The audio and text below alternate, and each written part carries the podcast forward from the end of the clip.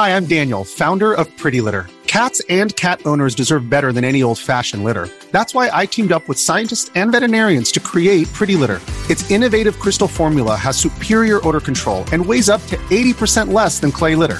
Pretty Litter even monitors health by changing colors to help detect early signs of potential illness. It's the world's smartest kitty litter. Go to prettylitter.com and use code SPOTIFY for 20% off your first order and a free cat toy. Terms and conditions apply. See site for details.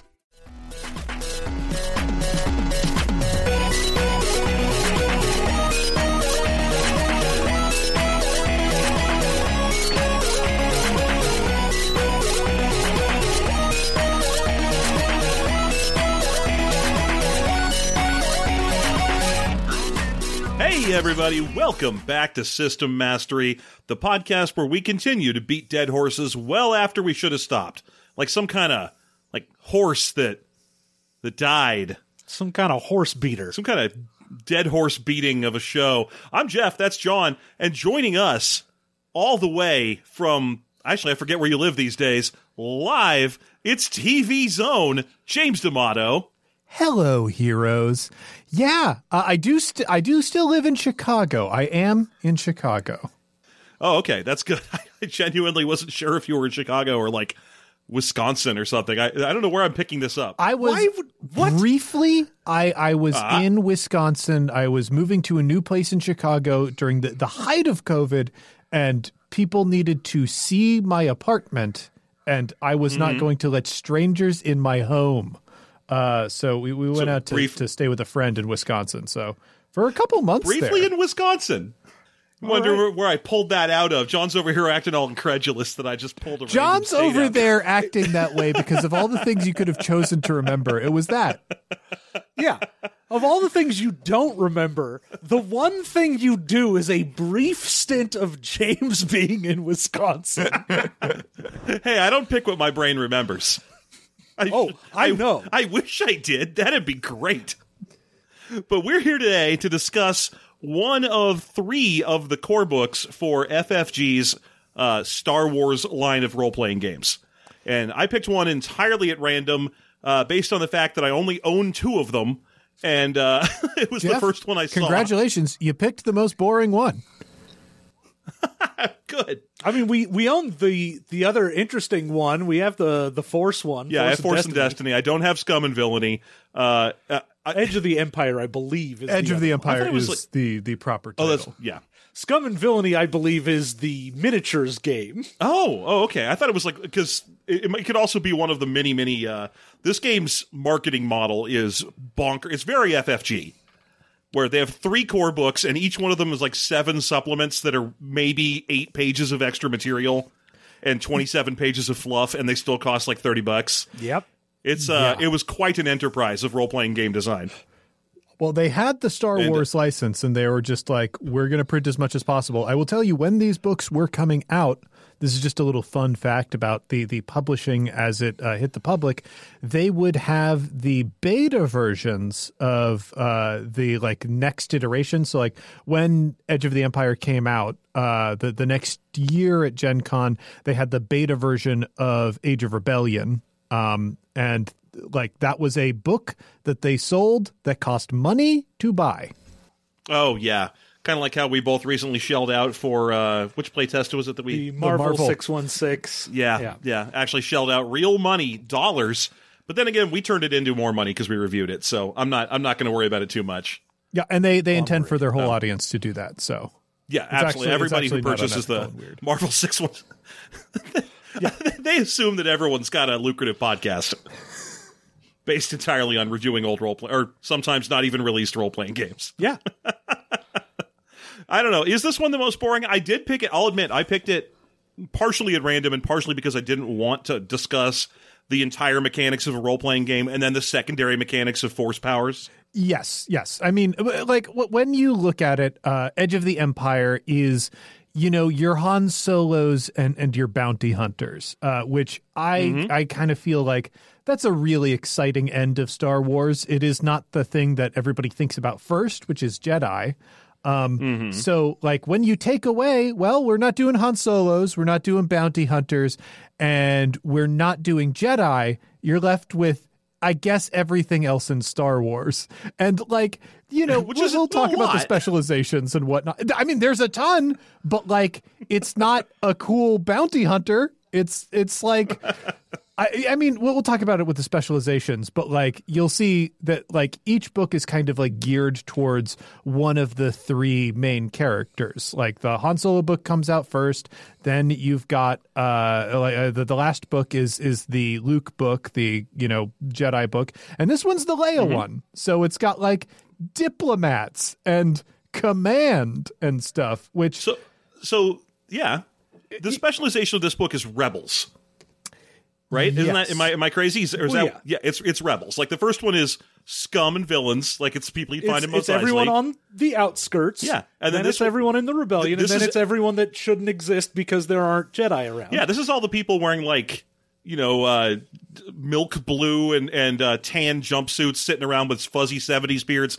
listening to Mon Mothma. That's that's this book's purview. It's all like exactly. Dean and stuff. But yeah, I mean, and this book does have this is the fighter pilot books. So like if you Hmm. if you were in for Rogue Squadron, this is probably the book that you are uh, picking up.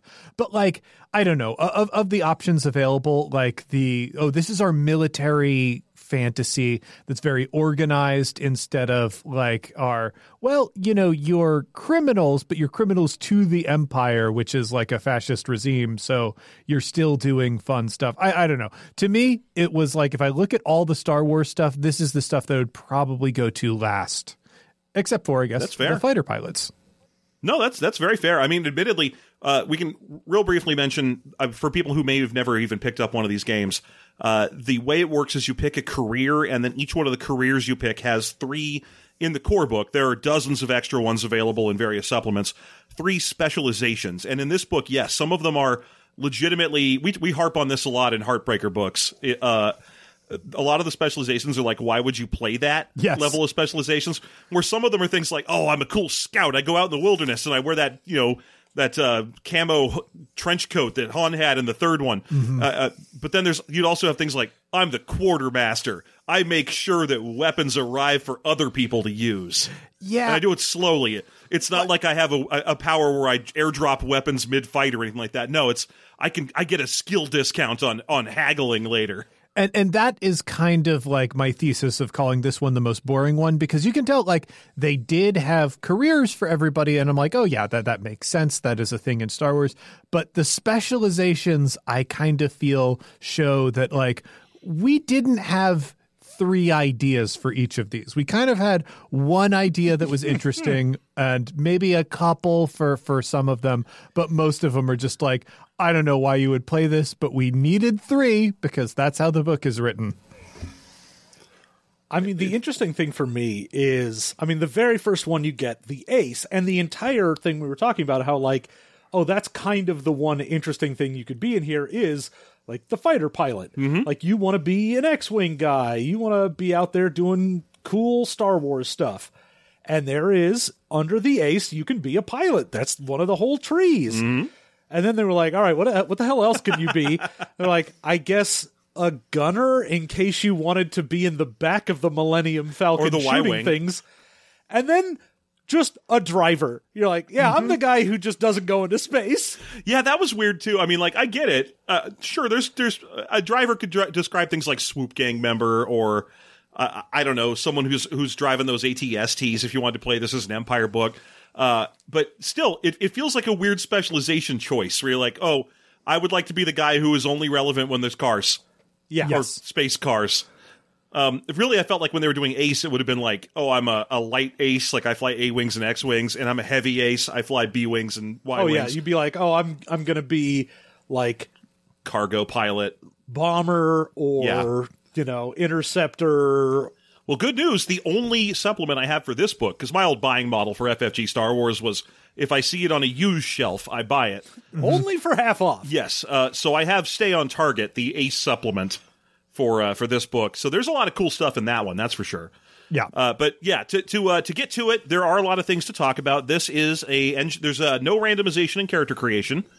Uh, you are doing the whole thing assembly style, uh, and it's got a weird hybrid model between getting some build points in the form of XP and also just having things assigned out to you based on choices you make. And Yes. honestly, weird hybrid is pretty much the the the word of, of the day when it comes to describing this game.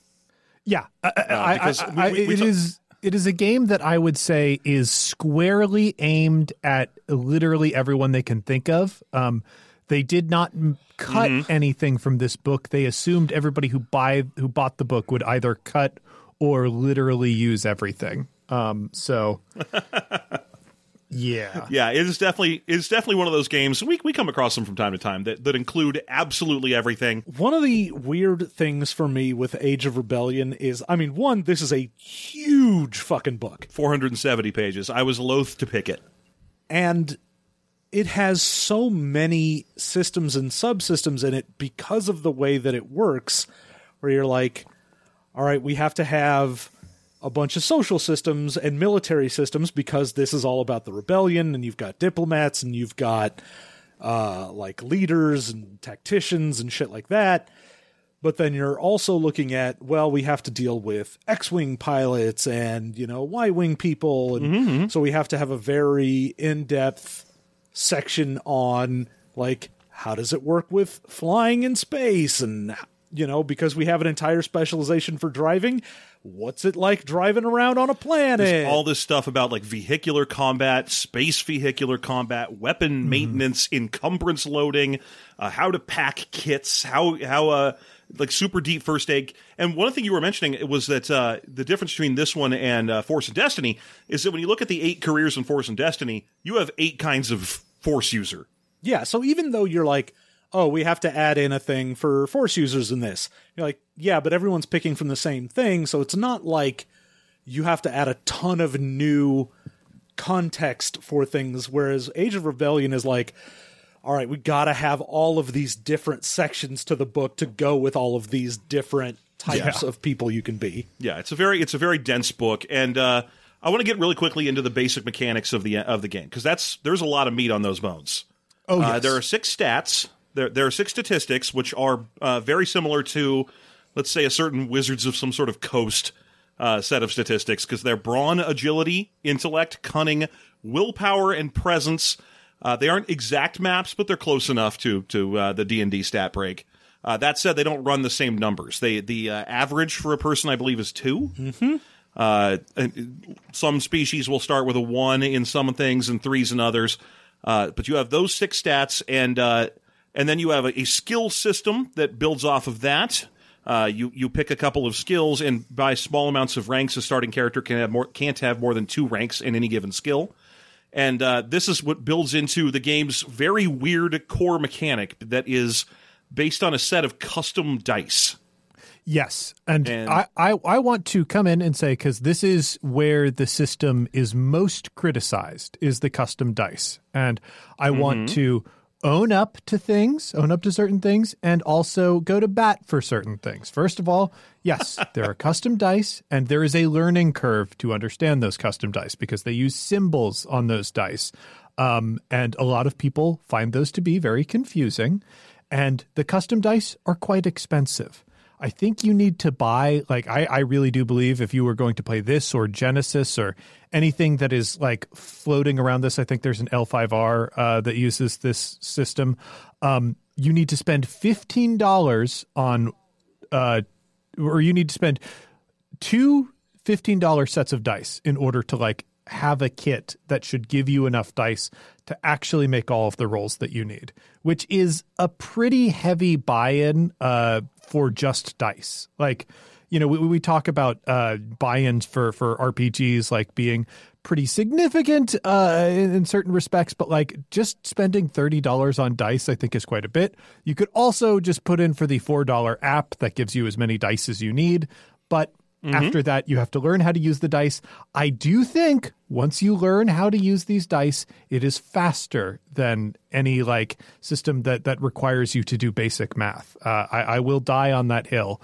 Um, but yeah, like, is it a is it a cash grab? Probably. Uh, you know, but also I think the results I prefer using a dice system like this to pretty much any other game that is like kind of batting in the same court when we talk about like a kind of crunchy game that like I still want narrative things out of, uh, I would rather go towards a Genesys type system than like like uh, I guess I guess a, a Monte Cook Cypher system, for instance. I, I would rather be using this than than one of the others. That's Now- fair. I am going to have some questions for you Uh-huh. later on. Later on. There will be there will be a moment where I definitely want to get into some stuff after we explain mechanics a little bit more. Okay. Sure, But, sure, sure, sure. Okay. But just to uh, do a quick uh, explanation on how you get your dice, uh, you have points and stats, points and skills, and instead of it being additive, so like, oh, if I have a three in a stat and two in a skill, instead of it being like, I have five dice, which would be sort of a normal thing you'd see in a game. Instead, it is take the larger number that will be your base set of dice then take the smaller number of your stat or skill and then that's how many of those dice you will upgrade to better versions of those dice. Yes, and let me really quick here just explain that there are six basic dice in this game um, that come in D8, D12, and D6 models. There, are, there's also, sorry, go ahead. no, I was just saying yes. Oh, okay. There is also a, uh, a a Force and Destiny die, which I believe I haven't seen it in It's a forever. D12. It's a D12, yes. Uh, but that one's not really super relevant here. It, it uh, and then also you need percentile. Uh, but those dice come the the six core dice come in two flavors: good ones and detrimental ones. Uh, the basic die is a green D8, which will have symbols on it that are either uh, success, uh, like or advantage advantage, and I believe also one critical. Or is that only That's on the only on the that's only on the 12 on the D12. Okay. Uh, then the D12 has those hit and advantage Oh, no. symbols as well, but also They've has formally dropped now. the uh, excuse me, also has the critical or triumph success, which is like an even better, way better success. yeah then for each one of those dice, you are mirrored by bad dice. So where you have a yellow D12 that's the advantage or good die, you have a red D12 that's like the detrimental super bad die, uh, a, a a purple purple D8 and all, and then like a black or something D6. yeah then you've got blue and black for your sort of somewhat advantage somewhat disadvantage Yeah, those ones cover things like environmental. They you, those are ones you can kind of argue and throw in based on on external factors. So if, Yeah. if you're like, oh, I'm I'm going to shoot that guy with my sniper blaster, uh, uh, then you're like, great. Well, because you took an extra turn aiming, or because the wind is unfavorable, I'll give you one blue die for extra turn aiming, and I'll throw in a black die for bad wind, that kind of thing. Yeah, they're the equivalent of like the plus one minus one system that you would see in a dungeon or dragon game. And where we mentioned that those those good uh, dice will have symbols that say either like success, advantage, or or uh, triumph on them, you will have opposite uh, failure, disadvantage, and I dread. I think is like the it's something like that. That's the the super bad symbol. Yeah, despair is is the Despair, super thank bad you. one. Yes, um, and those counter out. So when you build a die pool, uh, you will be told the difficulty number of dice to include that are bad. So when you're saying I would like to, I'm going to stick with my sniping a guy example. You say, okay, I'm going to I'm going to snipe a guy. I'm pretty far away. Then the uh, the person running the game will say, okay, well because of the range, I'm going to have you add four of the purple bad d8s, the uh, the the difficulty dice. So you're going to put those in there. Then one black die for the uh, the wind I mentioned earlier, and you're going to say, "Great, no problem." And I'm going to shoot, and I have a uh, agility of four, so I have four uh, green dice I'm going to put in, and a uh, heavy shooting of two. Uh, I don't remember if heavy shooting covers sniper blasters or not. Let's just go easy on me on That that would, one. yeah. Uh, yeah, because there's two kinds of shooting. good shooting and bad shooting There's there's light shooting and heavy shooting. Um, and you say I have two skill points in that, so that means you're going to take four green d8s, take two of them away, upgrade those to nice yellow d12s because you have two skill points in the relevant skill, and then you're going to roll all of that. You're going to roll uh, basically two green d8s, four purple d8s, two yellow d12s, one blue d6, and one black d6, and then you're going to count all the results you get, uh, have them cancel each other out and then you're going to see how much advantage, disadvantage, critical hits, success, successes and failures you have, and so on. Uh, because advantage basically is like your yes and or no but mechanic, Yes. Um, where if you if you go ahead, Yeah, so so you've got uh, like your successes and failures, which just determine the binary: do I do the thing that I was trying to do? Then you have your advantages and threats, which are like, is something a little extra good happening or a little extra bad happening that doesn't determine whether I succeed or fail, but determines still how the scene moves. Then on top of that, you have your triumphs and despairs, which are the only symbols that do not cancel out. Uh, so you can roll a triumph and have a critical success on the same turn that you roll a despair and have a critical, like, bad thing happen to you um, that may not actually cancel out your success. but they do cancel because both of them count as a success and a failure Yes. So they do cancel out success and failure wise, but like the, you know, triumph can let you do uh super cool stuff with your weapons or things like that. And then despair fucks your shit. So the thing I really wanted to get at is that this is. I, I don't. I don't really have a strong beef against the custom dice. I think they're fine. I've been okay with FFG and their goofy dice since they did an edition of Warhammer Fantasy. Um, but uh, oh, Warhammer Fantasy, the role playing game, not the not the. They didn't do any of the tabletop. Anyway, uh, I'm okay with the with, with the weird dice. Um, the thing I, I've always found fascinating about this is that it's uh it- it's su- such a narrative abstract mechanic of like seeing how many failures and successes and advantage and disadvantage you have and you think that sounds very nebulous very almost like i don't know pbta or fady where it's sort of interpretive. It's in the ether. It's up to the interpretation of the table except that you can take things like oh i have two advantage. That means that something good happens when i shoot. Like i don't know maybe i knocked part of his armor loose so it's going to fall off later. Or wait I could also spend two advantage to activate an extremely technical mechanical function on my gun, Yes, yes. That's true. which is really weird that you spend these ultra narrative tools to activate these super crunchy uh, gear porn things that seem to be the the dominant feature of this game. it depends. It's wild. I, I don't I don't hate it. it depends on the group that you're playing with honestly like how you run them um I, I think if you have a GM who is like down to run for narrative players and like super heavy crunch players, then it can be a thing where like, yeah, your narrative players can go, oh yeah, I'd like to knock a piece of armor loose if I could, and you can go, yeah, sure, whatever, I don't care. And uh, the gear player can be like, I would like to activate the spinning of my blaster in order to uh, reduce the heat sinking or, or, or whatever. And the GM's response can be, yeah, sure, I don't care. Um, like it all works. It all, and it all works together, uh, which I think is neat. I mean, I've played this game now for like seven years. Um, if you count Genesys as the same game, and I absolutely Wow, do. what a fucking nerd. Um, and we, we've always uh, trended towards the you know more narrative uh, things because I, I I don't have the patience for for the heavy gear mechanics though. Like uh, when I was uh, well, uh, when I was more of a player, I, I did occasionally like invest in that so that I could get crits more easily or whatever. Yeah, I, I have my usual. This is my uh, my one anecdote about trying to play this kind of game. And When we see, I was this is the thing I was going to bring up later. my my anecdote. The the playing this game. Okay, because we yeah we tried playing this game once. We were setting up to do our own AP in this game. Um, we ended up we ended up not doing it. was a long time ago. Don't worry, but we didn't, you didn't miss anything. Um, but what we, we made some really cool characters. I mean, we, we had some we had a great stuff we were going to do, and I had this cool. Uh, my character was going to be a little older and a little wiser was the idea.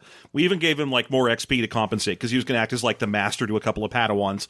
uh, But there's there's a point in the story where the two of them are running for their lives from like inquisitors or something and trying to trying to find safety and i step out of a hallway and i do kind of a quick come with me if you want to live speech right mm-hmm. and uh, the, the the game master for the round is like, great, here's your pool, assemble it, roll it. And I'm like, great, everybody, you need to come with me if you want to live. I understand that, you know, I had this whole big speech I was doing, and I got a couple of stunt dice for it and everything. I rolled. We spent a few minutes counting the results of everything, and every single result, and this is my first die roll, my introduction to my character, every single result canceled out every single other result. Yep. So that is a failure.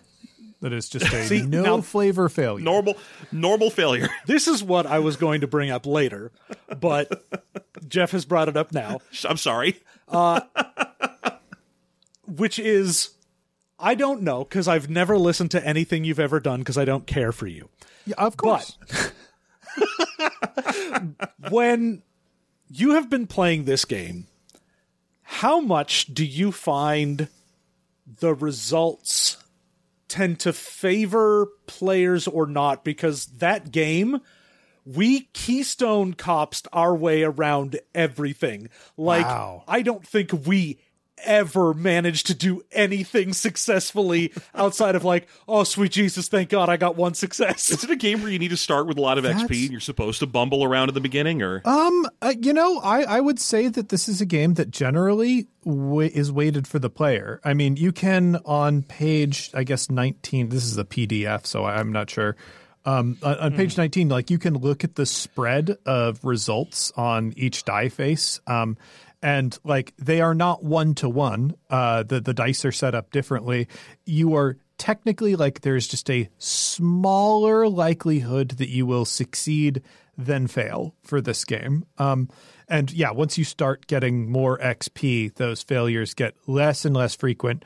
Um, I I never felt like we didn't roll super well. I mean, I guess although if you listen to Star Wars campaign, a lot of people told me that I didn't roll very well. Um, but like but but apart from that, yeah, I, I've never felt like uh, I couldn't succeed at anything. Though I will say that is the one thing that when we moved over to to Skyjacks in the Genesys system that I changed uh, was the neutral result of of like everything canceling out.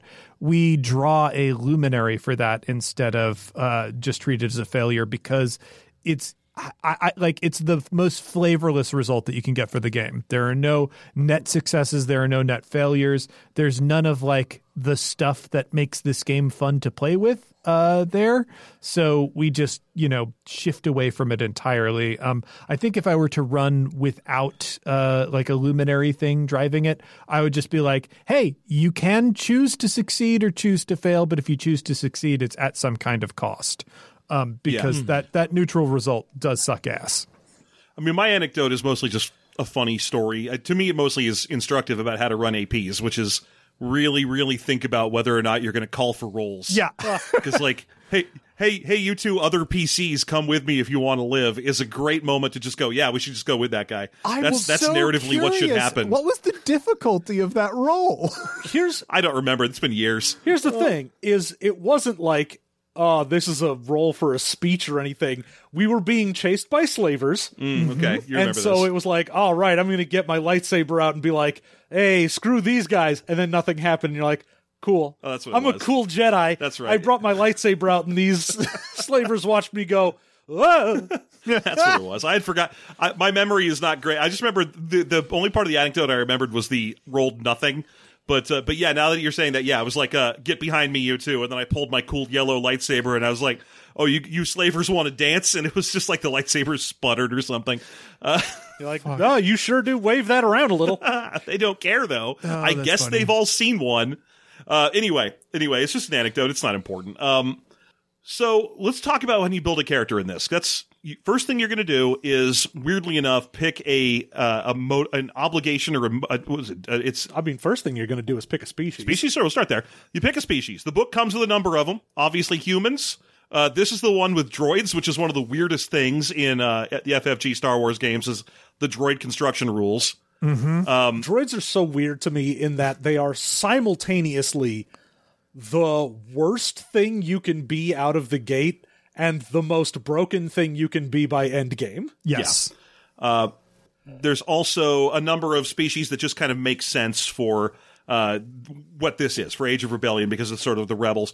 So you've got things like the Mon Cals, obviously, because you have GL Ackbar, uh, Ithorians because they're famously peaceful, Bothans because a lot of them died for this information. Uh, Sullustans because they need to. bu- bu- bu- bu- bu- well, because Nien Nunb is the most famous Sullustan, and he was one of the He was there. He was out Death Star famously there. Yeah, and he Yeah. famously he was like. He was. Hey. Who else you want to listen to? Lando? What do you want to listen to some kind of main character do a thing? No, I don't think so. Give me that Nien Nunb. Uh, and, and plus a couple of other species. I, I don't even remember which other ones are in uh, here. and- Duro- oh, and right, Duro, big deal. Yeah. Yeah, Gran is a weird one. I gotta say. Well, let's let's be let's be fair. Regis is the only Grand most people are. Um, uh, if you if you like pod racing a lot, you also know Mawhonic. Uh, those are the two named Gran I'm aware of. Ree-Yees is a Mos Eisley, Mos Eisley Cantina guy. Yep. Oh, no, I'm sorry, Jabba Sail Barge guy. Uh, Sure, wh- why not? Which suggests that he, would probably be Star more Edge of the Empire than anything else. But the Kinyen, the planet Kinyen, where Gran are from, are is like is like super peaceful and agrarian and deeply under the boot of the Empire. So it makes sense that they'd be rebelling. The the thing the the reason I think that Gran showed up in this book is Edge of the Empire is the first book that comes out, so they're trying to really get all the hits in that book. Like they want them some of the most interesting species like front and center, and it's mm-hmm. like, well, we gotta we gotta round out this book somewhere, and we can't use any of the cool Force people. So Gran, I guess, you know, people recognize that. Oh, it's definitely a look around the Mos Eisley Cantina scene. Who haven't we used? Yep. You, well, you- again, he's a Jabba Sail Barge guy. Hmm. Uh, but I mean, you're, you're saying there aren't people, everyone else isn't exactly like me, and they can't name all of the named Gran in the Star Wars canon. Yeah. Have, Oh, I, I, Jeff, I can let me ask you a see. question. When you played that Jedi, was it a Gran? no, that was a human. No, no, it wasn't. See, that was the problem. I should never play a you human. should never play humans. I, I normally wouldn't. I did it because I found a picture I liked. That was the only reason that character was human. Mm. it's a shame. I mean, I can only name two grands. Well, there are only Grandma and Grandpa. You know what I'm saying? hey, also Grand Moff Tarkin. Uh, and if you like humor like that, you can learn how to do improv with Skillshare. Can you really? I don't know. Probably. Not hard to teach. Throw an energy ball. hey, uh, so when you choose a species, you're going to get a couple of little bonuses here and there. First of all, it gives you a stat spread that's the same for every member of that species. You can modify it with a, pool, a small pool of XP that you're given during character creation, uh, but out the gate, all Mon Cals have the exact same stat spread, for example. Uh, you also will usually get a uh, a little like racial ability or power or something. Um, for example, you may get better perception or minor force ability, something like that. Uh, I, think, for example, uh, Ithorians, because of their big double throats, can get uh, their singing in stereo and actually stunning from from by yelling at people effects as their powers. Uh, you also get a skill bonus, a couple other little bonuses here and there, and then some strong recommendations about what that co- that kind of uh, species would be into. Um, you know, like What are you into, huh? well, they mentioned both. I thought it funny that they were like, Bothans can, should be spies because they're little. They're like the reason so many Bothans are constantly dying for information is because they're like four foot six, so they're just always squishing themselves into places and getting murdered that way. Yeah, yeah. You know, I mean, uh, I, I can't remember that that little species that that are the bat people, but like, Chadrafan. yeah, the Chadrafan. Chadrafan should be even better spies by that logic. Yeah, but they're way better at cooking gumbo and being and being swamp drivers. but yeah, you'd think Ewoks and Jawas and so on would be obviously all natural spies based on the fact that they are small. Yeah, I mean, it is very funny to see the people writing this book kind of have to like flail at. This is why there are monocultures in Star Wars. This is why everybody has the same job. Yeah, one of the things I liked that I I didn't know until I read this book in particular is that um, they really tried to keep the uh, the numbers small when it comes to people in the rebellion by mentioning that uh, the B wing as a fighter was designed by Admiral Ackbar. Like it's not just that he's a cool military admiral who's got like a, a decades of military experience and all that. Also, he's a competent ship designer who invented the B wing Yeah, of course. which I guess means he used to work for Koensayr Enter- Enterprises, and it's just it's just neat to learn. Uh, anyway, once you pick a species, you then go and pick a career. Uh, this game again has uh, eight careers. Uh, I don't remember the top level ones off the top of my head. Ace, I know, is one of them. Uh, engineer, Diplomat, diplomat, commander. Yeah. Uh, I, I, each one of them further has, the, and the way careers work in this game is very simple. Uh, when you pick a career, you will be given a list of skills that are class skills for that career. Uh, usually, there's there's eight of them, and you get to choose one rank each in four of those skills. Yes. Then you choose a specialization. So, for example, if you are a uh, an engineer, you may choose something like quartermaster or scientist or inventor or something like that as your uh, as your specialization. And the the specialization does two things. One of them is it gives you four more skills and you get to pick ranks in two of them. And if you happen to have an overlap, and there often are, then you end up with two ranks, and now you're done with that skill because you can't start character creation with more than two ranks in any skill. Mm-hmm. The other thing specializations give you is these big ass talent trees, Yes. uh, which are very weird. Yeah. Uh, and they did away with these into in Genesys. They they just stopped doing it. Um, I don't particularly love the talent trees, um, and I didn't think they were a very necessary thing. But like, I don't know. They feel like old World of Warcraft in in how small the benefits that they will provide are sometimes. Um, and it's an interesting mix of some of the benefits straight up doing something obvious and easy, like oh, you, if you pick uh, toughened, for example, you get a bonus to your wound uh, threshold. Two more wounds. just two more wounds to your wound threshold. Very straightforward. Some of the capstones take extreme specific difficulties to hit to accomplish things that are purely narrative in, in scope. Uh, for example, if you choose agitator, which is one of the diplomat careers, basically the person who goes out and tries to like start riots against the empire, uh, their capstone, like the best thing they can get out of their talent tree, is sort of incite rebellion, and you have to make a difficulty three roll using some I forget which skill it is specifically, but it's very specific what you have to do to make this effect happen. But what the actual effect is is a set number of people equivalent to your, uh, I believe, some your total ranks in some skill. It just says become rebellious, Yeah. which is not capitalized. It's not a term in the game anywhere. It's just like, hey, you finally made it. You made it to the end of the skilled cap tree, which means you've got hundreds of XP, and you can make th- four people become rebellious for a while.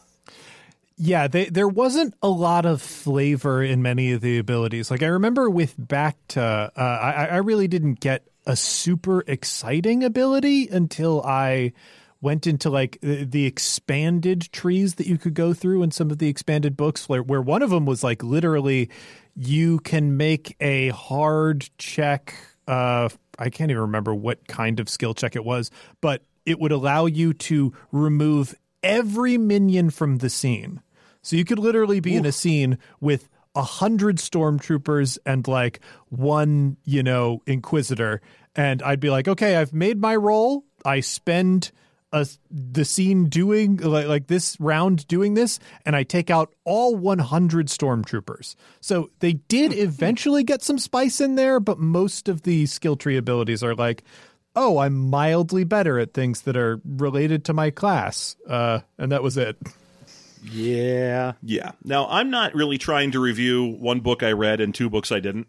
So I'm just going to talk about the duty system and not the obligation and light side, dark side systems from the other two books. Yeah, let's talk about the duty system because I don't love it. Yeah, duty. It's weirdly, again, this book is interesting because it, it's it's duty is sort of similar to like a, a little bit alignment, a little bit XP. It's kind of overcomplicated, and yet it's also very narrative in terms of what it is. Well, the the thing about duty in this game that you start with a set amount, mm-hmm.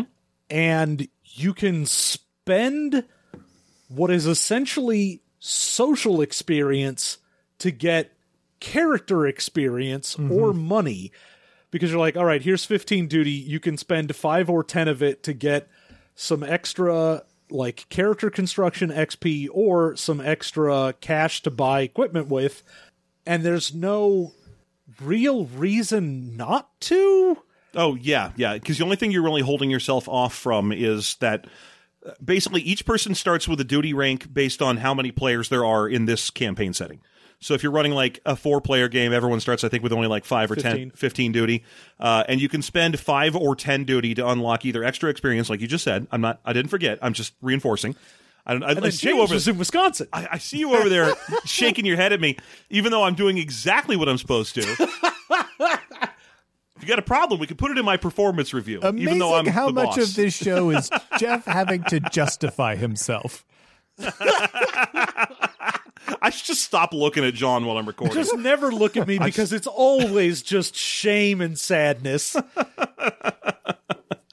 anyway, uh, the other thing I, I wanted to mention is that when you pick, I didn't mention it when I said you pick a species, is that you also get a pool of starting XP. Uh, you also get a starting HP and strain rating, but that's we'll get into that later. Um, you get a small amount of starting XP, and you can trade some of that duty obligation for for more starting XP. And yeah, like John was saying, there's not really a good reason not to, because the only thing duty does otherwise is at at the start of sessions, the DM, I forget what you call the game master in this game. I'm going to go with, G, D, with GM. GM, we're going GM. Uh, the GM will take everyone's duty current score and write them down in order largest to smallest and create a percentile score out of that. So let's say that the three of us were playing a game and you had a duty of 26 and I had a duty of 20 and James had a duty of 15. We would go John at the bottom of the heap, 1 through 26. 27 through whatever would be me, and then whatever through whatever, I don't feel like doing math, would be James. it tops out somewhere in the 60s, and at the start of the game, the ST will, GM will roll percentile dice, and if they roll above that number, then nothing important happens for anybody. If they roll below that number, then the person who is in that duty segment will have special duty this game and will get like bonus XP. Yeah. Well, because you also pick what your duty category is. Because Yes. it's not just, I have a duty to the rebellion, which is what everyone has. You have to pick what is my thing. Mm-hmm. Like, you could be, oh, my thing is getting materiel. Or my thing is recruiting mm-hmm. people, mm-hmm. or straight up sabotaging Imperial equipment, whatever it happens to be. Yeah. And then the person running the game, if they roll one of your things, is like, oh, I should probably put a chance to do that in this session. Um, and and you also get a little bit of bonus XP out of doing that. Now, the other thing that happens is you gain duty for accomplishing tasks uh, during during gameplay. So these numbers are going to consistently go up as you're playing, um, and eventually you'll hit a point where uh, the number the, the party members have so much duty between them that there's more than a hundred. So rolling percentile doesn't really work anymore. At that point, you everyone cashes in their duty. Yeah, you prestige. Yeah, you basically prestige. Everyone cashes in their duty. There's a small list of reward options, including things like, oh, you guys are uh, uh, assigned a starship and it's commission, or a series of Y wing fighters, or some really cool guns, a nice car, A bunch of guys. mini fridge, that you know that kind of thing. And then you start your du- your uh, duty over after you kind of prestige and rank up. Yeah, well, thinking And, uh, of yeah, duty I'm- is essentially Pepsi points for the rebellion uh, puts things into sharp relief there. It, it does. There's certain parts of this book that make a lot of sense to me. Where it'd be things like, uh, oh, if you've if you've prestige duty like four times, then yeah, you're a friggin' general in the rebellion, and that explains a lot. Because I remember being really grumpy in- at the start of Return of the or Re- Return of the Jedi, where they were like, oh yeah, every main character is just a general now, General Solo, and I'm like, dude, that guy's never commanded any troops. Don't you give him a commission? What are you doing? Yeah, but he got so many XP. he does. He's prestige so many times because of all the Jabba stuff. We got to make him a general. That's just how it works. He just kept playing Modern Warfare and prestiged so many times. General Lando Calrissian, get out of here. That guy sold us to Vader a year ago. How many Death most Stars has he destroyed since then, though? Is it one? None. This It's one. it's none. He It's destroys one, one. at the That's end of enough. that movie. End of the movie, he destroys one. He's a general before it. I guess he cashed in that he was guaranteed to destroy a Well, Death he was Star. in the group. See, and it's all about group duty. Yeah. So technically, he just got that movie, grandfathered in. that movie was like, all right, I get I get General Leia because she was already high ranking. That's fine. Uh, but and I like that they don't even bother with Luke. Like Luke's not a general. He doesn't want to be. He's He hasn't been off doing. Jedi stuff. Yeah, but Han, who's been frozen for the past two years, hey, he's in the party. duty rolled over. Y'all get it. yeah, that's I just it's love just kind fun. imagining the guy who got passed over for generalship Mm-hmm. for Han Solo. Yeah, you know it's someone with a name too. It's like Biggs Darklighter or Wedge. Like, oh, we were gonna make you General Wedge Antilles, but ah, you know, Han got unfrozen, and it's all politics. I do got to I mean, just in the the base mechanics of the game, man, you got to feel like taking that example. If you're Han Solo in someone's game and you're like, yeah, my duty score is like five, who gives a shit? And then you're playing in a group and Leia's like, yeah, and I've got 80 and we just went over the cap. So we all go to zero again. He's like, oh, sweet. Great. Blank slate. I didn't contribute shit. Yeah, Nice. I think we should get a Millennium Falcon. That's my suggestion. Duty is a mechanic, which this mechanic shows up in one form or another in all three other core books. Um, that feels to me very much like if you don't know how to run a role playing game and share focus between different character stories, this is why Duty exists. Um, uh, and, and that's that's really really that. it. It's like a mechanic that exists for the game master. It's like, hey, every once in a while, if your players are doing well, you should throw them a fucking bone and give them a free cool new ship or a new base or something. Change things Honestly, I love it. Um, yeah. But uh, but you know, not every group is going to need this, and I think. Like if I were to try and play with this, I would grow tired of it very, very quickly. Well, I think it for me is much like the advantage system in this, in that you've got a giant fucking table of you can spend X amount of advantages to do various mechanical things. And for a group that's like, if I look at a guy and go, I have two advantages, what does that even mean? And, you know, the people around the table or the person running it is like, man, I don't know, my brain is fried. They have a table where you can go, okay, just fucking pick something from this. And the same thing with duty, it's like, all right, I just I don't I don't really know what's going on, but it's like, hey man, maybe throw a bone. Give give something that you can sabotage to your sabotage guy and you're like, "Oh, okay, sure, I'll do that." Yeah, one thing I got to say, we've only reviewed one other Star Wars book. Like I didn't realize I had Saga until yesterday. Um, but but we reviewed West End Game Star Wars, and it was practically the opposite of this. Yeah. Where most of the advice in the book was like, "Did your players get something cool? You got to get that shit away from them. Yeah, Can't can't let them have cool, cool stuff." that shows you the difference between modern gaming sensibilities and uh, older gaming sensibilities. Uh, this- Yeah. yeah. I, I, I think I think it is well written, but it definitely assumes that people don't know how to do things, and so re, you know applies mechanics in case you don't know how to run a game. Yeah. I would I would definitely say that the FF Star Wars and RPG stuff in general does really feel like this is a 500 page book because not only did we need to put everything in there, but we needed to be able to make sure we had handholds for everyone. Yes. I mean, let's. One thing that's very clear here is that this book is big because it's big. Like I, I don't think I've ever seen it. Uh, Is it? I don't. That's not just a tautology. What I'm saying is it's big because it's overstuffed. This book has two skill or two different skills you can invest in that control initiative rolls based on what kind of initiative roll you need to make. Were you mildly surprised by the initiative roll? You have to make a cool roll. Were you planning this one? You have to make a vigilance roll. It's the Are you better at vigilance? yes. It is. I thought being cool under fire was was the uh, the cool roll. Vi- So you're like- vigilance is when you're not expecting it, and cool is when you are expecting it.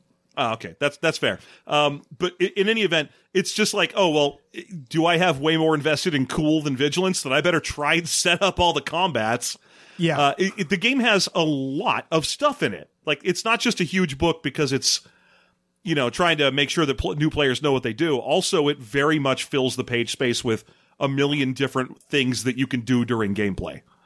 Um, so when you when you have picked your your your uh, your specialization, uh, you may want to choose some stuff from that talent tree. Uh, th- there are here are three things you can spend XP on, and your starting character will have a pool between like ninety and about one hundred and seventy five XP. Well, you, get yeah. 175 if you're a droid. because droids start at one across the board in every stat, and that extra 75 XP is not enough to get to twos across the board. Not even close. Uh, but that's because you can play as some really seriously. Why are you playing this droids? I mean, it mentions like playing as a two one B. Those things can't even walk. yeah, you could play as a fucking gonk droid if you want to. At least those have feet. uh, but, so you spend that XP on raising your basic statistics uh, at a cost of 10 times your current ranking, or 10, I think it's 10 times, maybe 10 times the ranking you're going for. Uh, you can use them to purchase ranks in skills, but again, not going above two. And you can purchase things from that specialization tree, uh, which works like any other uh, talent tree you've seen before, where there are both levels that you can go down and also bars that connect them. So you have to They have prereqs. they have prereqs. You have to fill in the prereqs.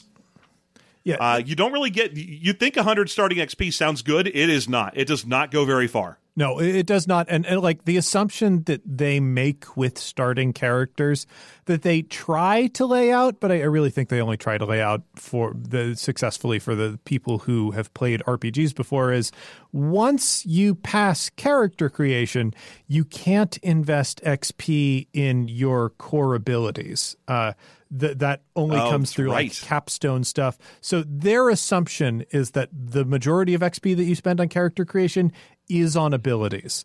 And maybe Yeah. you'll throw a little bit into skills, maybe you'll throw a little bit into your tree, but really all of that stuff starts with getting XP in the game or getting like extra XP for being like powerful characters to start out. I'm I'm gonna I'm gonna go ahead and go to the bat for not doing that and house ruling it out if you're if you are currently playing a game that does that because it is way too metagamey to to uh, tell starting players like hey Here's, some 100 ex- XP, only use it on stats. yeah and because we there's other games that have made that mistake Exalted Second Edition made that mistake in a really big way where uh, it was better to either put one rank or five ranks in skills but nothing in between.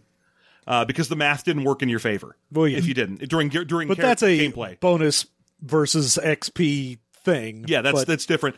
Uh, it, it, I mean, it's, it's slightly different in terms of the mechanics behind it, but it still is sort of a meta thi- game system master. things change after character creation, and Yeah. it never leads to a to a, a well-rounded starting character. It, it leads to everyone making idiot savants because they're like, "Well, my character's got fours in all of his stats, but he doesn't know how to do anything." Because because learning how to do stuff I can do later. the thing that I will say is that uh, when when I do stuff with this system, uh, when we get to like the first level up point, I still allow people to to invest in abilities because I do kind of want them to spend some of their points on skills to start with. Uh, but you cannot you you do have to stop allowing that because the system will fall apart if people can consistently just put stuff into their abilities because it puts more dice on the table. And another die is so much more powerful than an upgraded die. Like you might be missing out on crits but like in raw terms of like success versus failure uh th- there's no contest. So you do need to limit that at some point um I, but I, I would agree. I, i'd say like yeah starting characters i'd give them an extra 50 points to play with just because it is idiot savant town otherwise I would say that, I mean, at this point, we're just bandying around house rules, but the one I would throw out is you have a pool of available upgrades to your stat points that you start with. Like, over the course of your career, you can upgrade your stats five times, and that's it. Uh, so that you can you have room for growth potential on both categories, but you do eventually hit a cap. I, But anyway, fa- um, fair enough however you want to do it they put you know almost 500 pages in this book and they couldn't come up with a good system for that so whatever Uh, you once you have picked your talents and so on, you will also get uh, wound and strain thresholds, and that's another thing that's worth talking about. Uh, wound threshold is how much you can take before you actually have to mark down like a critical injury of some kind. Yes Uh, is that Um, right, or is it just straight up until you fall unconscious? It's so the crit system in this is a little complicated, but but you are kind of on the money in that when you run out of wounds, if you take more wound damage, you roll on the crit chart, and every time you roll on the crit chart, you add ten to the percentile roll on the crit chart, which brings you closer and closer to to more severe consequences. Um, Yeah, and because also there are it certain also- crit weapons and things that will add to that. But like, yeah, you don't die when you run out of wounds, which is confusing for a lot of people. but then you can also heal or not even heal just get past the point where a wound does anything detrimental but still exists so that it does increase the severity of future wounds which is weird Yes. Yes. it's like oh if you take this wound then for the next 3 rounds you have to do this and then once those 3 rounds are gone you're like oh you still have that wound Yeah. like even though it doesn't do anything to you There's also a strain track, and strain is a couple different things kind of mushed together. Uh, it is uh, basically how tired and physically exerted and mentally exerted you are. Um, so things can inflict strain upon you. Uh, certain mental attacks. There are certain weapons that can inflict strain, but also you can spend a strain yourself to activate abilities. Yes. And when you run completely out of strain, your character is no longer it's you're not unconscious, but you're not participatory. You just kind of lose all your spoons and sit down. yes. So, so you want to keep that at, at a ra- at a reasonable range. Yeah, once you once you spend all your strain, you get Big John energy at that point. You're like, ah, no, I'm Nah, I'm done. good. I already did something today. you, you guys look like you got this. I'm gonna I'm What else do we gonna wanna pop open this bag of marshmallows, open a book about ghosts, and just coast, baby. I'm look, it's vibe time, all right? Sean's always like, "You do what you want." I'm playing yet another uh, cell phone CCG that's that, that's apparently about Family Guy or something. I might fuck around and write a novel. You don't know. I'm not helping you. You don't know what. I'm doing. It's true. You never know what John's writing. I think he's got like three projects going right now. You never know what's going on in my weird projects True, folder. Because, because I mean, we have one project we're working on together, and then John's got like another four. I'm like I'm like a little gremlin. He's always working on something. What else do we want to talk about? Um, the gear system in this game is. I mentioned gear porn earlier as a concept, and I had only encountered it previously because the only book of these I had read was Force and Destiny, and that one went like six uh, six scrolls deep on lightsaber construction and what kind of crystals you can use and building lightsabers that do or don't set people on fire. it was it was very conf- and this one does the same thing, but it's it's uh, weapon and armor upgrades. So you Yeah. Let me just say, at the start, when you are a starting character, baby, you got a light pistol and a pocket full of dreams. You cannot afford shit. Yeah, your starting money is enough to buy a light pistol and heavy clothes, and ba- that's what you bought. you don't start with much, and that's okay because you know what did Luke start with? Really? Oh, right, a lightsaber. Oh yeah. Yeah, pretty much from ten minutes into the first movie. Eh, well, yeah. Someone gave it to him. It's fine.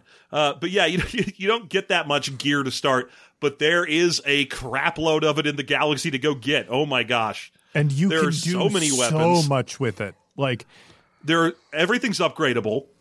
Yeah, everything And this has. game th- uses- there's a hardness point system uh, for upgrading gear, where basically there are a bunch of different upgrades. Which this is a thing that annoys me about the construction of this book. There are upgrades that you can buy that give you weapon qualities, and those are separate sections. It the gear section like opens with weapon qualities, then it shows you the gear, then it shows you the upgrades that you can put on the gear that refer you back to the qualities that they open with. Um, it's it's a little bit circular, uh, but like yeah, the, the, the I think the thing to take home is there's a lot of depth to the gear system, and There's there's at least one other game we reviewed a long time ago, and I genuinely don't remember what it was, but I remember our, our primary through line in discussing it was that this book uses every rule you've ever heard of, plus a bunch you haven't. And then this book is similar to that. In, in that when you're picking gear, you're like, all right, well, I got to know my gears. Uh, it- it- how many hard points it has for adding upgrades to its rarity, its black market value, its its weight, its its uh, mass.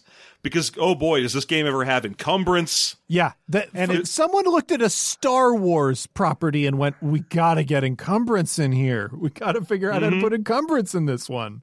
And it can't just be based on weight. There's got to be a weird abstracted like one to seven encumbrance value thing. I gotta know how much that ice cream maker was slowing down Willrow Hood. I remember that 10 minute scene in A New Hope where Chewbacca's just so tired because he has to carry everybody's stuff. It was He's classic. so tired, and then he just sat down. And he was like, "You know what? Fuck it."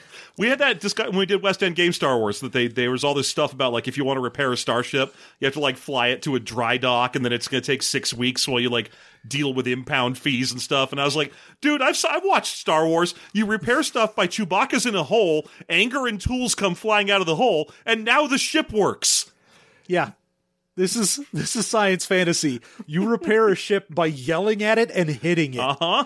I mean, You go, please, baby, please. when they talk about the computer skill, they're like, you can use this to open doors. And I'm like, why wouldn't you just shoot the door like in Star Wars? Yeah, that seems to be um a a regular thing with Star Wars role playing games is is they provide you with all these super complicated rules And then you go, yeah, but in the movies they just blast stuff and things just happen. It's they're just fun. The the movies are designed around being propulsive, and the game should be as well. And they are Um, and if we- you ignore all yeah. of this stuff. But If you don't use- if all you do is use those custom dice and roll pools and go like, oh, I got more advantage than disadvantage. This one's going well. Hmm. Uh, yeah, I, I will say uh, the gear section does have rarity as a mechanic to, I believe, Yes. exclusively reinforce uh, the some of the subclasses, uh, some of the specializations that they introduced earlier in this book. Because without rarity, those specializations are pointless. Yes. And without rarity, then who is Pinkie Pie going to hang out You are not summoning the elements of harmony if she's not in there. exactly. Though I, I, really I- the only one that's that's uh, sacrificable on the altar of of uh, functionality is Applejack. I mean, Apple. Everyone else is divided up by like what they are and so on, and then you've got one that's like I don't know, cowboy, cowboy horse. Yep. Done. dealt dealt real short shrift. Uh, I, I, I will point out because I did read more of the gear section than I think I should have. Justifiably, don't think I should have had to. I'm I'm way Probably too famous not. to do this. Uh, but I was reading through and like looking at the rarity rules, and I go, huh, you know, I've never used this. That's I guess a, a thing for this game. And I read the description for slug throwers, which are you know the the guns that use bullets, like like guns in our universe. And they talked about, oh, these guns are exceedingly rare.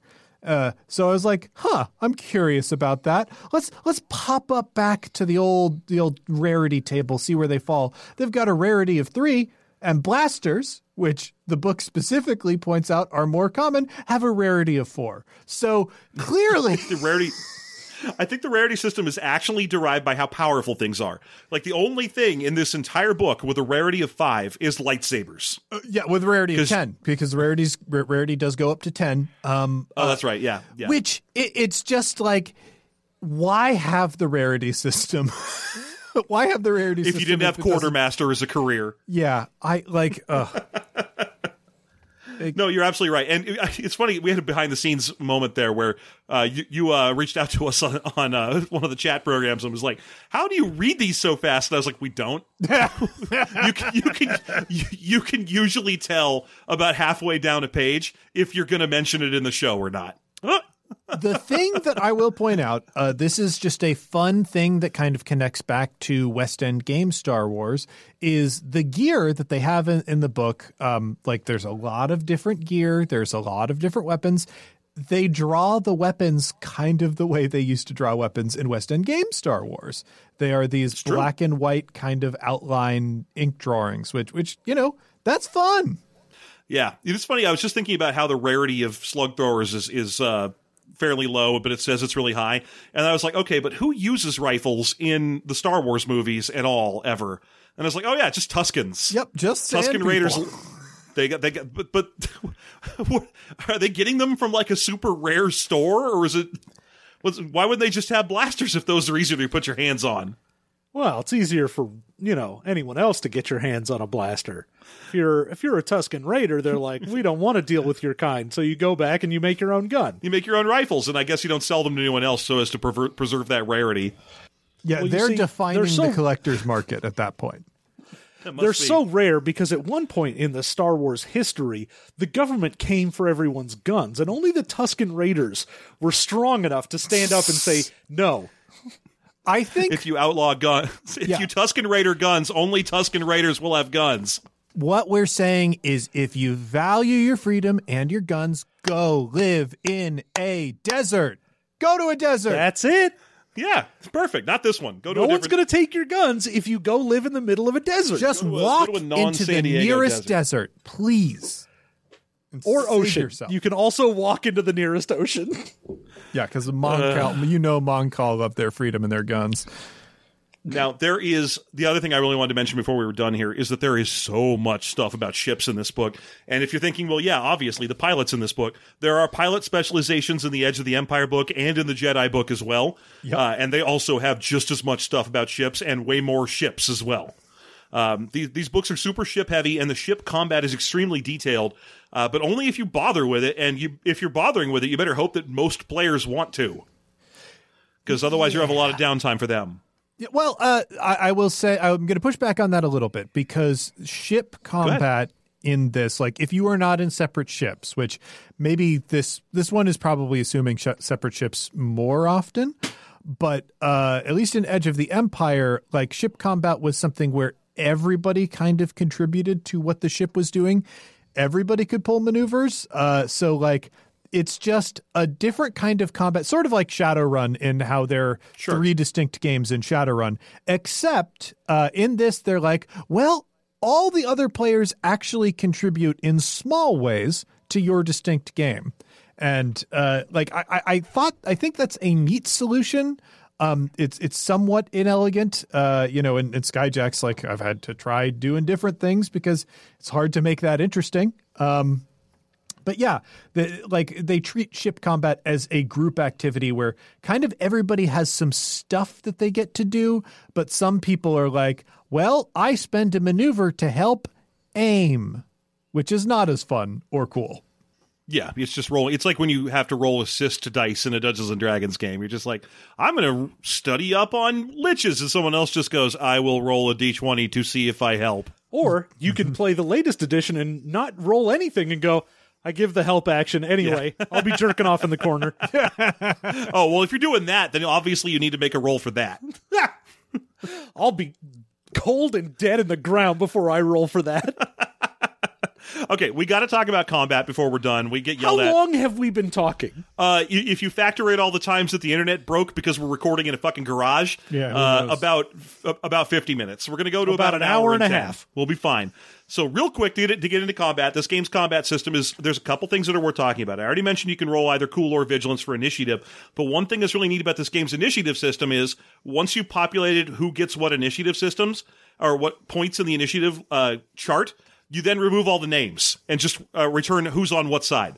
So you go things like, okay, well, I, I happen to roll uh, two successes. Someone else rolled two successes and a crit. They're slightly above me. Uh, and then you go, okay, now those are player turns. And the ones that the, uh, the DM rolled are, those are DM turns. And you get to choose as each turn comes up who should fill that role based on who could do something useful in this moment. Yes. Um, although everybody that's- gets to take a turn, so you never have like Yes. one person taking up two of those slots. Yeah. So I thought that was kind of fun. Uh, combat otherwise is fairly straightforward. To hit someone, you just add, if you're swinging in melee, you just put two difficulty dice in there. It's always difficulty two to hit someone with a melee attack. Range instead works based on range band mechanics, where the uh, the ra- the number of dice you add for difficulty increases the farther you are from your target.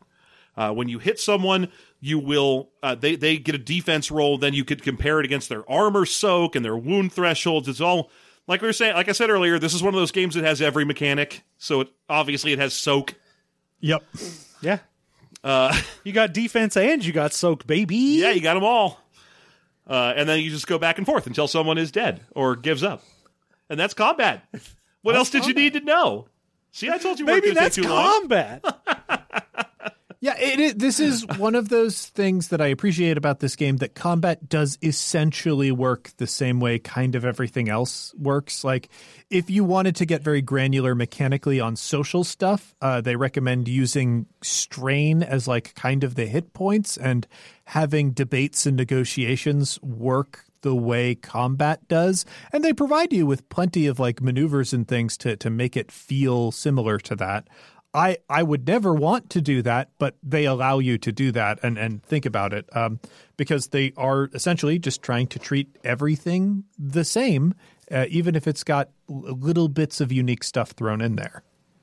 Yeah. The one thing I found daunting about this book was we talked earlier about the specialization charts in the career section. A lot of them, every time I'd, I'd read a new entry in the specializations, I would just be kind of increasingly saddened by learning that there are more mechanics I don't want to deal with later. There's all these things like when you are making a lead others check to cause people to shake against conviction, you can reduce or remove one black die per rank of leadership that because you, could pick it multiple times in the grid. You have it i'm like oh no there's that in this game? I don't want that to be in this game to be a thing that you can purchase upgrades against. also, interesting to note that we have not said it yet. You can buy more than one specialization. Oh yeah, Yes. You can. Uh, it's cheaper to buy it within whatever your career is. So Mm-hmm. if like I'm an ace pilot, I can also then be like, well, fuck it, I'll buy stuff and start being a gunner too. yeah.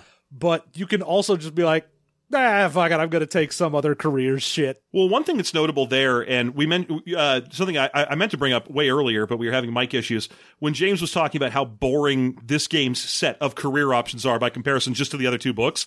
All I could think is that there is a sidebar in this book that like kind of apologizes and explains why there are so many duplicate specializations between this book and Edge of the Empire where you know in this book yeah you have a saboteur and it's part of the engineer tree but it, it's also an edge of the empire just under a different career Yeah. and that happens apparently a lot between the two um, no, I mean you have a soldier in here, and I'm like, there has to be just fighter guy in. it's the probably other like a mercenary career or something It is yeah. indeed Uh, so the- mercenary. yes. yeah Hey, So- look at that!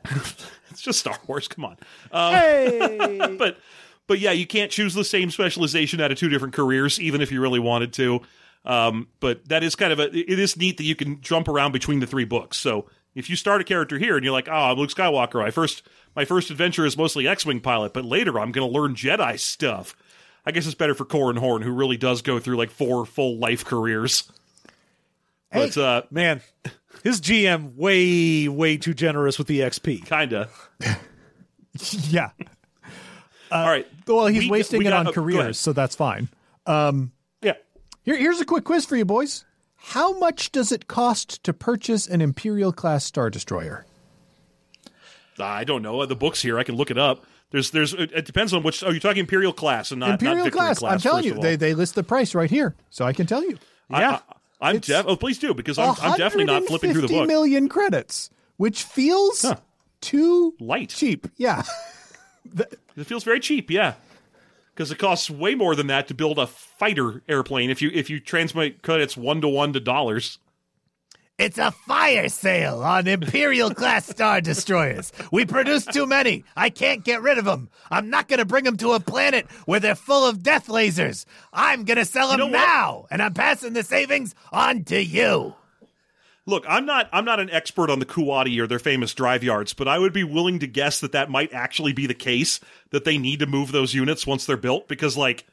Like once you build a star destroyer, you're responsible for that thing, and it's a mile long, and it takes four thousand crew members. Well, let me tell you, if you start this at the end of uh, episode 6 Mm-hmm. and you're like, man, all the ones that were sitting in the lot have got to go.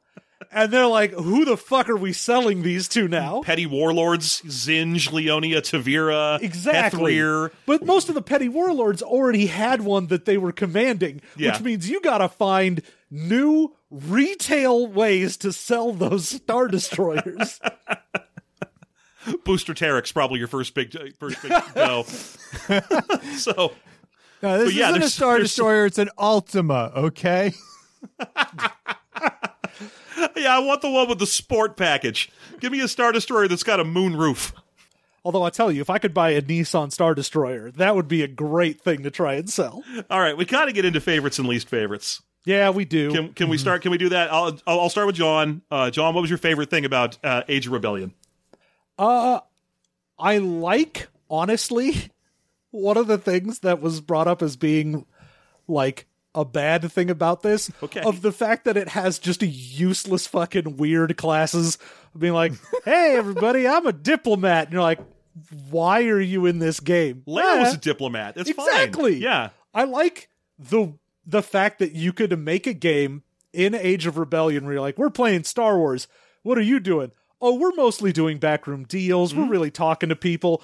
We don't go and fight ever. Yeah, that's play- not a thing we do. You play as Leia, Mon Mothma, Crix Madine, and all you do is hang around in the in the command room and like argue logistics. Hell yeah. if- if you could, you could, the other thing is because you can jump around between the specializations, it isn't really that much of a problem to be like, well, I started my career as a diplomat, but you know, ultimately I did need to learn it. Like, you, I'm guessing Leia picks up Wilderness Scout as one of those specializations at some point because she's good at Endor stuff. Huh. Is So- she though? Is she good at Endor stuff? Hey, she's or is who- she good at talking to an Ewok? I, you know what? That's wilderness scout, baby. Right, right. right That's there. diplomat, That's baby. what that is. When she's like, "Hey, you want food, you little thing?" and he's and he's like, "I do want whatever that popcorn Yeah. nugget is." Diplomacy. It's woods diplomacy. That's scouting. Making deals with trees. You don't know, first of all. First of all, that tree got in the way of that speeder Gee, I bike. wonder where that Ewok lives. Oh, right, Bright Tree Village. Yeah, yeah, she wasn't making deals with the village. Let's fight right now. Okay, here we go. No, okay. That's your favorite thing is that some of the careers are silly. So, but, I like- but I it like covers the Star Wars. breadth. Sure, that's fine. James, what's your favorite thing about uh, this book? Uh, this book, I mean, I'm gonna make it the thing about the system uh, overall uh, because Yeah, the stats is fine. This book contains the system. the dice, man, love the dice, absolutely love the dice. Okay, that's fair. I, I think Uh, they, they do stuff very efficiently, and uh, there's a lot of interest. Non-binary results are what I want out of a role-playing game. Everybody loves a good non-binary. Yeah, yeah. It's a, it's the right time of year to celebrate the non-binary results. Yeah. Yeah. Um, uh, I am going to say the thing I like the most about this game uh, is the And I will say it right soon. now. Here it comes. it's going to come out of my mouth. I'm definitely not casting about. Uh, no, I like the species. I, I think they did a great job breaking down the species, what they are, how they operate, where they're from, and so on. Um, I, I understand that obviously you do a, uh, Edge of the Empire first, which means everyone's favorite species. Wookiee is obviously going to be over there. Uh, but this book does a an interesting uh, grouping of species that I, I, I thought were very playable, and I, I like that they are because they start with such basic, very close to each other stat lines, and you have enough XP to kind of fix what you want. It doesn't hurt to say I'm going to play as a Bothan, but I want to play as a, like a Bothan Teräs Käsi master or something who's like a, a straight up martial arts badass. It will not cost me that much or be that detrimental to do it. They have flavor, but they also have enough flexibility to play the way you want to. Yeah, So like exactly. They It's it's soul, just enough they're not a mechanics to make it matter, um, like or make it feel like you're making a big choice, but you're not really. Absolutely. John, what would you say is your least favorite thing? Oh goodness. Uh my least favorite thing in here if I want to narrow it down to one very specific thing, I got to say it's probably starting credits. The amount that the game gives you to outfit a starting player is so little. And I know it, at least in Age of Rebellion, they kind of were like, oh, well, you're in a rebellion. If you need something for a mission, they'll give it to you. But the fact that you're like, what do you have? I got like a hundred bucks and I can buy like a gun and that's it. I'm just running around in like a jacket and gun. Then again, that's how everyone runs around in Star Wars. Yeah. but it for a game that's like, here's so much equipment I know, shit. I know. You cannot touch any of it. Don't you dare, you filthy heathen. I'm just uh, okay. Uh, let, us go off the, uh, the the recent TV, The Mandalorian. That guy's got lots of stuff, but he's probably he's probably high level.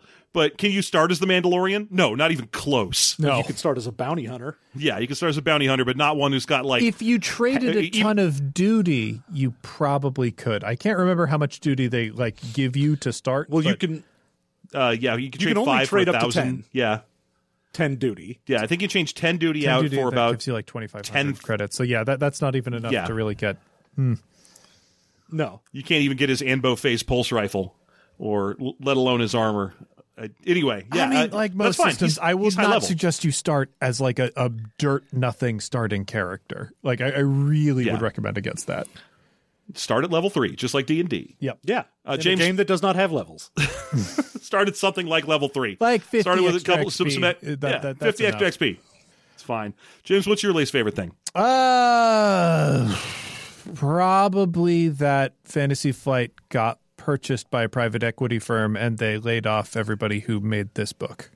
That is true. But that is, but if we turn from that, if we turn from that, I, I, I do think there are what they wanted out of this book is like a kitchen sink thing. They wanted to give enough material that every contingency for whoever could be picking up and opening this book could be met.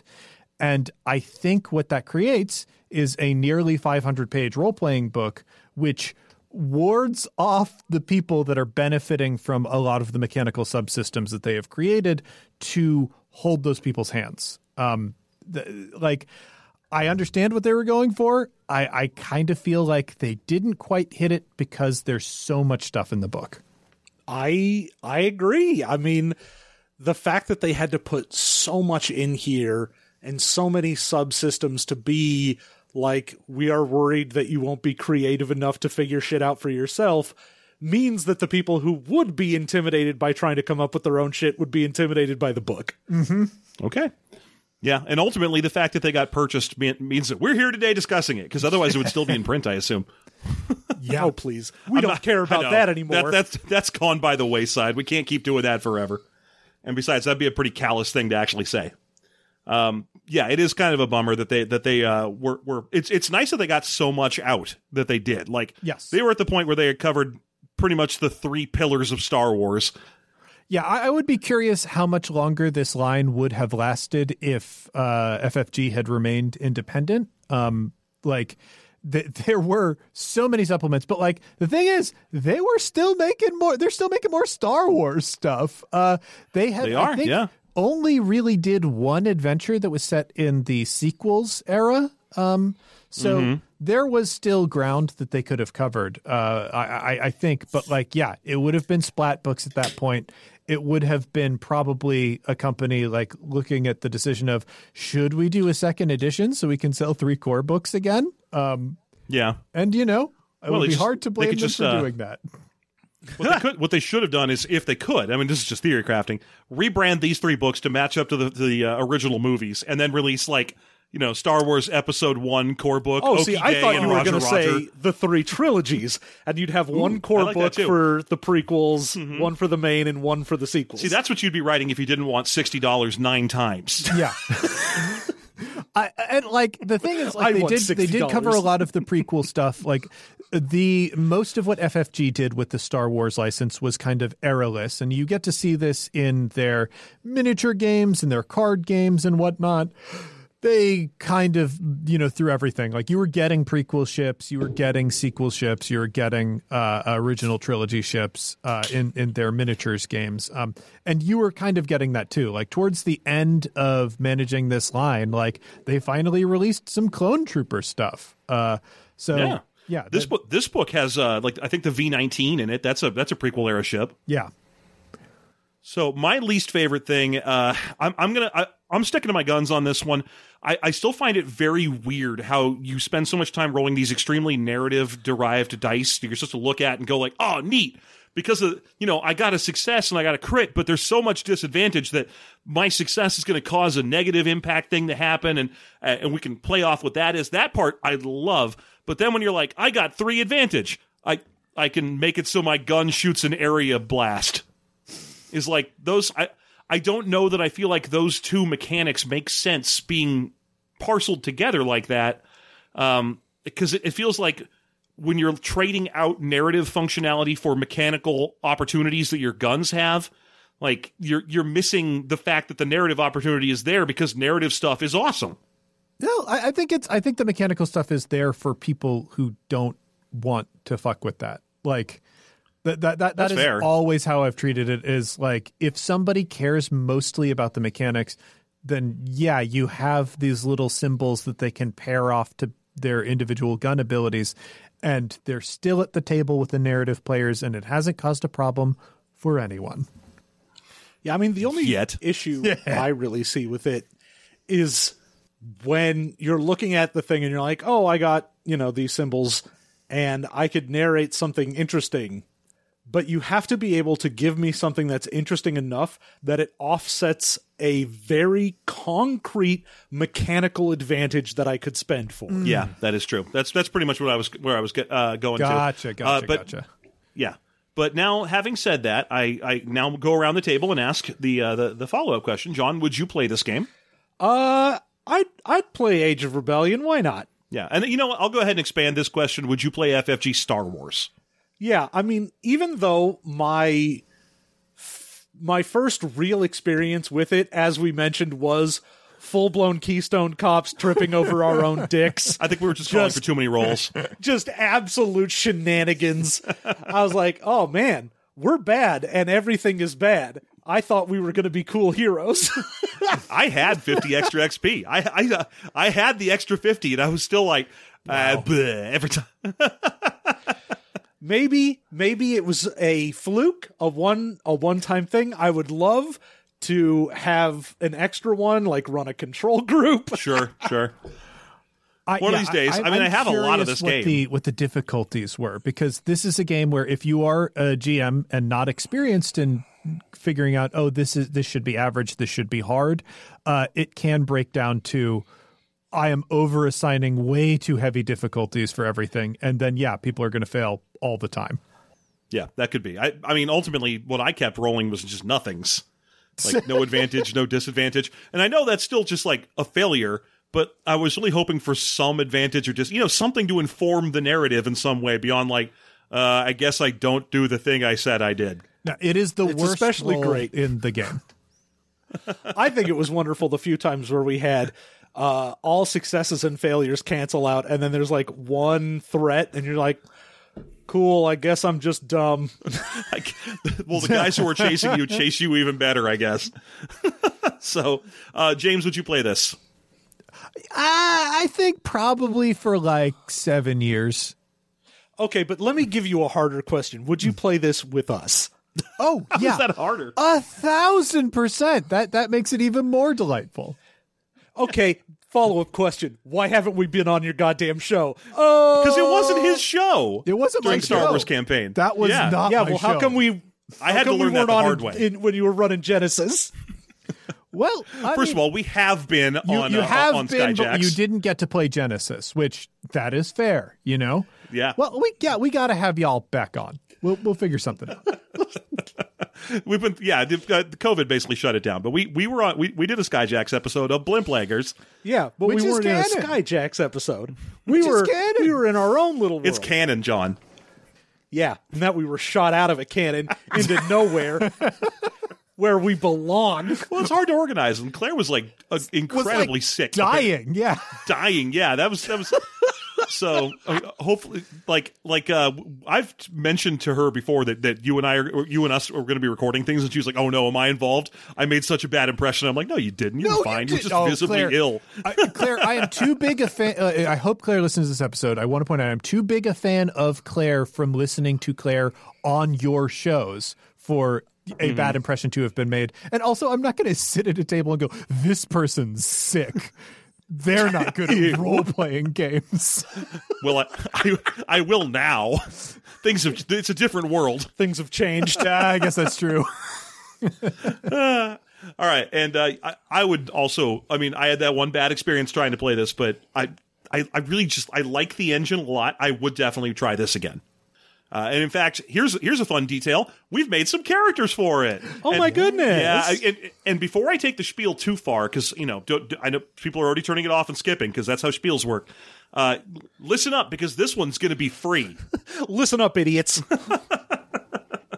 This one's going to be on the Patreon feed just like it always is, but it will not be paywalled. Uh, that's because James is here to be uh, doing some special stuff, uh, which I'm going to, to uh, fling to him to explain in just a second. But as always, to explain it, if you go to patreon.com slash system mastery, normally if you support us at the $1 level, not this time, you will get our bonus content where we make characters in the game go into greater depth, greater detail, explaining what we learned through the process of character creation, uh, make some fun, funny characters and uh, describe them to each other and to you. And this time, we're adding to that because James didn't and isn't going to make a character. Instead, what are you going to do?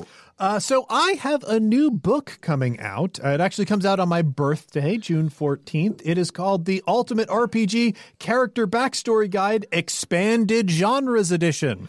This is a sequel to my first book, uh, where the essential purpose of it was to have uh, exercises and mini games and uh, prompts to help you develop more complex character backstories uh, that either to bring to your table and have a richer character as you play, or to away from your table, just have a little bit more fun, play and pretend with your character. Um, the the first book did great, so they opened it up to have more genres apart from uh, fantasy. So if you liked that first book, uh, but you're like, man, I really wish this wasn't just about D and D and D and D type games. I've got really good news. We've got a new one, and it's longer and it's better. Um, uh, One of so these days. you'll be able to see it in action in you know hopefully the next podcast that you queue up in your feed. Yeah, one of these days, I I have to look at the timeline because we write for the same publisher that James does. Uh, so when you when you purchase his books, you're you're uh, you're you're fueling the same publisher that that uh, has our cookbooks and so on happen. Um, but there was a point when we were writing a cocktail guide where they asked us to write every genre, where they're like put in cyberpunk jokes and space jokes and all, or, or cocktails and so on. And we did in the in the initial pitch documents, and then they shot it back and they're like, no, only fantasy, only D and D, D and D forever. And I'm like, I'm wondering if that's because the the, the uh, editorial was like, I don't know what this cyberpunk shit is, or if it was the success of one of James's books, where they're like, well, we could maybe turn this cocktail guide into two cocktail guides. It's interesting, yeah. or it was nobody knows what anything is but D&D. Don't try and dilute. Uh, that could very well be, but yeah, that's that's uh, cool. Where can people find your many fine books and pre-order them and so on? Uh, so you can find this one if you go to bit.ly uh, RPG Backstory 2 with the numeral 2. Uh, it'll take you right to the Simon & Schuster page for this book. That links all of the online retailers. Uh, it also will show you the major brick and mortar retailers that have the book. But I truly recommend if you have a friendly local game store or an indie brick and mortar bookstore that you like to give them a call uh, if they don't have the book, have them special order it in. Give that money to a small business. Man, that's a good way to get that done. Because one thing I have learned, and uh, James, let me just ask you real quick: Do you also go to your local bookstores to find your own books? Yeah, of course. And I sign all of them. I, I do that every time just so I can be like, ah, there's my book. It's in a store. But I have yet to find one in a game store. People have sent me pictures of them in game stores in other states, but I've never seen one in a California game store, and I don't know what I have to do to make this happen. Yeah. Uh, be famous. Yeah, that's what it is. I, I don't think I've seen I one saw your, in I saw one of yours. any game stores that were not like. I've seen them in like British game stores. I don't think I've seen them in American game stores. I've seen one of yours in an American game store. Um, so so it has happened. But yeah, anyway, as as I was saying, patreon.com slash system mastery. It's going to be in the main feed. And like I said, special this time only because James gave us a lot of money. Uh, it's going to be free. So uh, so it, everybody gets to listen to this one. And hopefully And- that will show you, yeah, you should be giving these boys two dollars. Give them two dollars. What what are you gonna use it for? Come Nothing. on. What is that? Yeah. Huh? It's worth You your can't even entertainment get a. McDouble for that anymore. a travesty indeed. Uh, so there you go. Thank you so much for listening. We'll see you in the bonus content. This time, I hope we'll see all of you in the bonus content. And until next time, I hope you. Oh, first of all, James, thank you so much for being here and for joining us. Hey, thank you for having me. you- thank you for letting me talk. I know that I have to sit through every single recording, as does everybody else who's part of the One Shot Network. Um, But, you know, it's just cool to be at a microphone this time. Yeah, absolutely. And uh, I, I know I did this wildly out of order, but do you have anything else you would also like to plug? Uh, you know, you could always check out if you like this role playing system, why not check out Campaign Skyjacks, where we use the Genesys RPG, which is the generic version of this system, to tell a, a wonderful tale about sky pirates in a world that was inspired by the music of the Decemberists. It's weird, but it's very entertaining. I constantly forget that Decemberist part. Yeah. I'm not. Well- I'm not. I'm not making fun. Uh, That's not. That's not a gag. I'm just saying. I, every time I'm like, oh yeah, it is. If you want, if you were like, huh, I wonder what like a kind of pirate fantasy world would look like if it was inspired by a band that likes to bandy about a bunch of ten dollar words uh, uh, when they're writing about sad sailors, this is the podcast for you. Weird that you were wondering that. This is the one for you. If you liked Our Flag Means Death, you're probably going to like this show. Look, if you want sad boys in the sky, have I got a podcast? and, and, you know what John might point out is a huge bonus if you listen to uh, to Skyjacks is that you will never, even accidentally, encounter the System Mastery boys.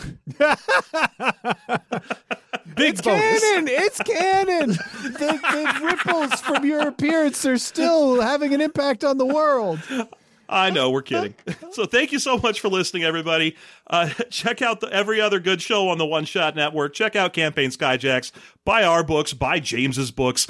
Uh, support us on Patreon. Lots and lots of calls to action this week. But otherwise, you all have a really good one.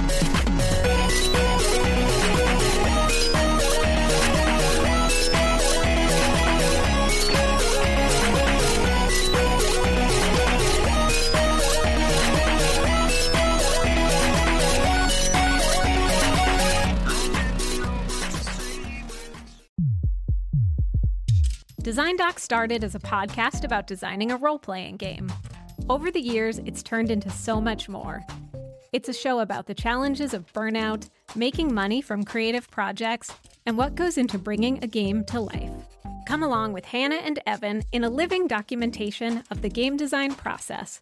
One review described it as the audio equivalent of taking a hike with a good friend. You can search for Design Doc on Apple, Spotify, or wherever you listen to podcasts.